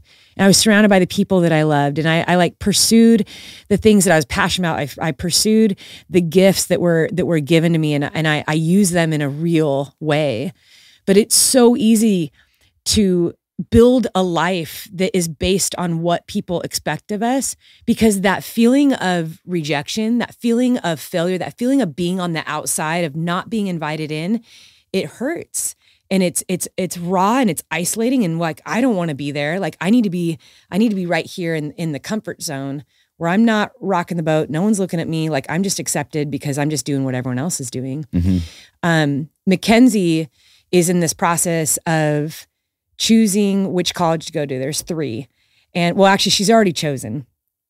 Um, but in the process, Eddie and I committed to each other privately without Mackenzie knowing. I said, Eddie, we cannot tell Mackenzie what school to go to. And we cannot try to sway her in whichever direction. That that's actually not our job. She's worked so hard and we and we genuinely are so proud of her. She's being recruited. Well, her top three picks, um, her final three was Oregon, Colorado, and NAU. All of them top ranked in the country. And I told Eddie, I was like, we actually the one thing we communicate to her is that we are proud of her hard work.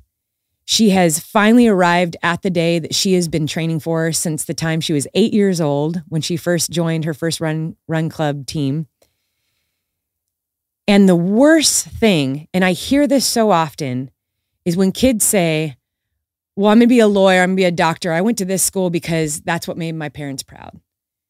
I'm I didn't really want to do that, but that's what the family does. Everyone in my family does this, so that's what I'm doing. Or I chose this school, or this is what was expected of me, or I chose this career, or I married this person, or I lived in this city because that was the expectation. And it's very easy to go in that way when it's your family, when it's people that love you and, and you love them.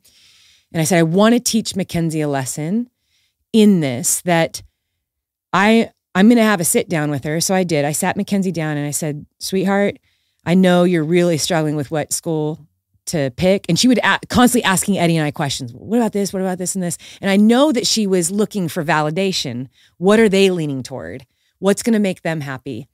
So I told her, I said, Mackenzie, when you think of the school that gets you the most excited, when you think of the coaches who are going to be the best coaches for you, if you for a second think about me and dad first, and you think, well, I do want to go here, but like I know dad and mom will be stoked if I go here. I go, want you to stop yourself and don't make that decision. I want you to pick what's right for you, what you're excited about, where you actually want to be, where you understand you work this hard and you get to choose. And just remember that we are cheering for you every step of the way. And there isn't a right or wrong in this decision. We are so proud of where you are today and who you are and where you're going. And we will be we will be your cheerleaders. We are in your corner. We are on your team no matter what. And the biggest smile came over her face when i said that. And she was like okay.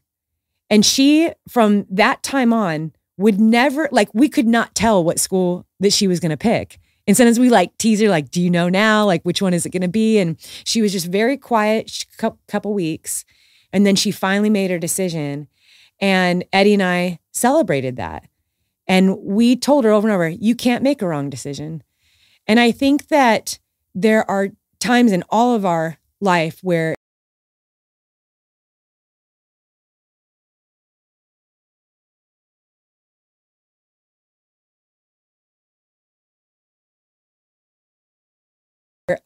you know, we were kind of kicked out of a, of a circle because we didn't do what everyone else was doing. And those feelings and emotions are so powerful. Those feelings and emotions, they rule our life.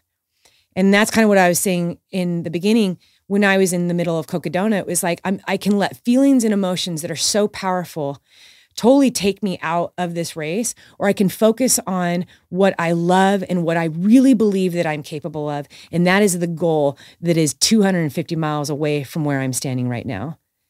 And that's what I'm going to focus on, not the feelings and the emotions. And I think it's it's so important that that that is the way that we live. We don't live based on emotion. And I'll be honest, like yeah, I love the feelings that that comes with falling in love and like the, you know, I'm sure you remember Charlie's first birthday, just that feeling like I cannot believe she's turning 1. She'll never remember that birthday. You will, you know, but realizing I have a 1-year-old daughter, like those those are wonderful feelings, emotions. And we were made to have those things. It's a part of our life. But it's amazing how, if we let those get the best of us, if we let the feelings and emotions rule who we are, man, we can make really bad decisions and do things that we regret. Yeah, you talked about pursuing things that other people want for you as opposed mm-hmm. to what you want for yourself. I think where it's it's hard sometimes is that when people are pushing us towards an answer mm-hmm. and we don't want to follow that same path, yeah, going against that advice feels selfish. Mm-hmm. Yes. So, you know, everyone's pushing you towards this college or this school, and you don't want to go there. But you're thinking, well, if I choose another school, is that a selfish decision? Mm-hmm. Maybe I should just be selfless and just go with what everyone else wants for me. Mm-hmm. And I think once you do that long enough, it becomes it becomes a habit. Mm-hmm. You get really good at at avoiding what you actually want for yourself mm-hmm. because it feels selfish. Yeah. When in reality, it's not. If you keep living your life for other people and not yourself, you'll never be happy. Mm-hmm. You'll never feel fulfilled. Mm-hmm. I think that's a, a massive issue and something to realize and recognize that pursuing a passion that you truly want, a goal that you really want, putting in the work, committing to that, making it happen, that is not selfish at all. Mm-hmm. That people shouldn't feel bad about pursuing goals and, and passions. Mm-hmm. And if someone's making you feel bad about that, it's probably the wrong person to have in your life. Right. Well, and I and I think too that you brought you brought up such a good point because sometimes the decisions that we make, yeah, it, it is affecting somebody maybe in a in a, a negative way. And so I always like to go back to, yeah, we don't want to be selfish, self-consumed.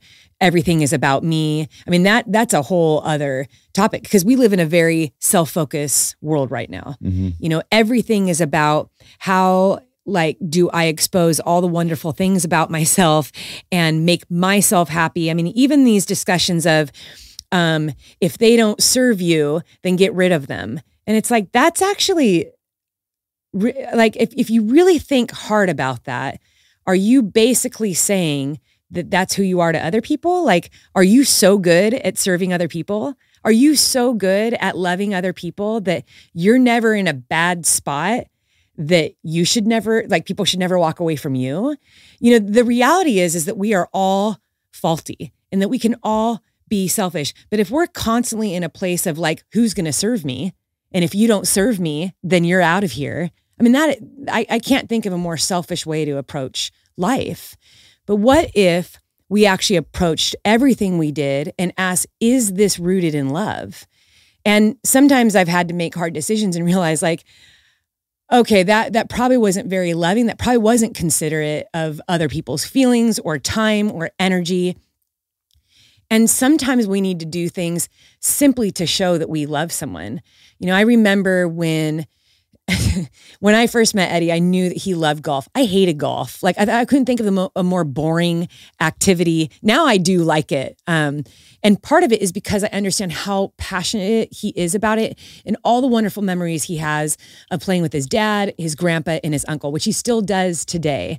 And but when he and I were dating and he was planning to propose to me, he proposed to me on a golf course. I mean, he cut open a golf ball and like I'm horrible at golf. And we like we had done like mini golf before, but like he loves golf so much that he thought, I'm going to propose to her on a golf course. So he got a golf ball, he cut it in half, filled it with velvet, put the ring in there. He had some friends. We went over to Catalina Island. He had some friends secretly um, follow us on the golf course and they hid the ball in the seventh hole. And I remember it was like the worst game ever. I was so frustrated at this game. I didn't know he was going to propose to me. But I remember at one point, as we got closer to the seventh hole, I picked up my golf ball and I threw it up on the green. I was like, I hate this game. It's so frustrating.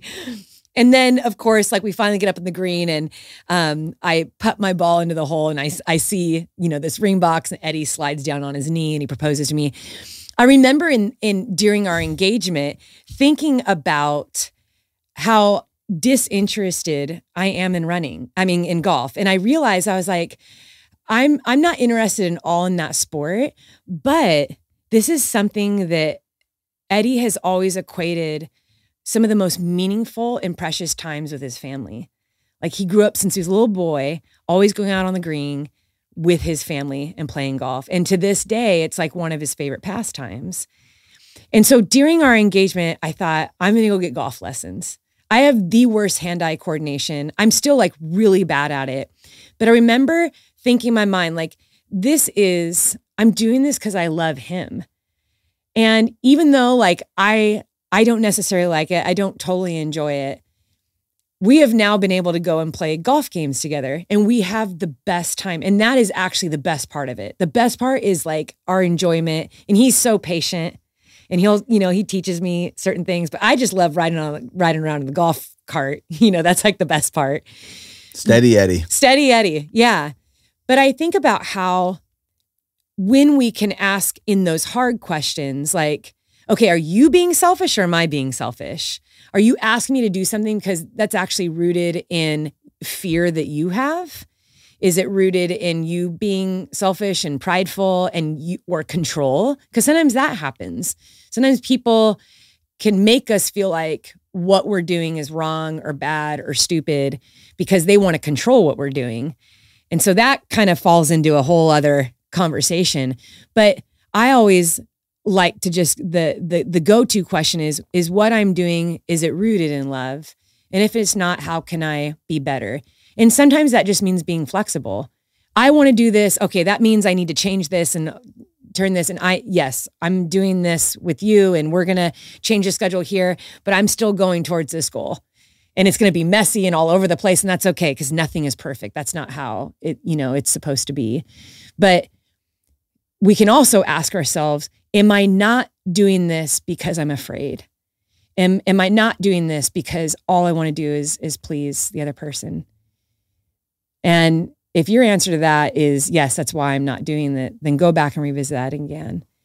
And and remember that you should love yourself and those around you, not just those around you. You should love the one life you're given. There's a purpose for it, there's a value in it, and you should love that one journey, that one story that you get to write. So go write it well, but make sure it's rooted in love. I love that. Honestly, taking a lot away from this conversation today. Um, as our daughter Charlie is getting older and growing, we're reaching these these pivotal points, which I'm sure you experienced when your kids were younger, Yeah. It's hard. where you ask yourself, "Am I making the right decision?" Yeah. Like they're they're they're now like, you know, Charlie is growing and changing. Are we are we, are we setting the conditions properly to make sure that she grows and adapts? Is she getting enough social time with kids? Is she getting out enough? Are we are we working on her development skills enough? What I'm taking away from this whole conversation is stop worrying about all that stuff. Yes. Just love your kid. Mm. Like truly show and embody love, and that will guide you through the decisions that you're you're struggling to make. Mm. But you can't gamify raising a child. You can't gamify a a relationship because once you do, incentives just aren't aligned Mhm. and it, it neglects all the aspects of of love, which is the most important ingredient. Mhm. 100%. I, you know, Steph actually posted a story. I love, like, I love following your stories because both you guys post about Charlie all the time. And I just like want to put her in my suitcase and take her home. She's the great. cute. She's so cute. Um, but I was laughing because I, I think it was shortly after you moved in here. So you had boxes out and Charlie had her whole room set up. And what was she playing with? The box. She loves Like, the boxes, Just boxes crawling and in, books. she's crawling in in and out of a packing box, and she's got all these toys around her. This beautiful room that that Steph decorated. I mean, it was just so precious. But I remember looking at that and just smiling and remembering my kids being the same way. And I remember Eddie and I had actually made a conscious decision then.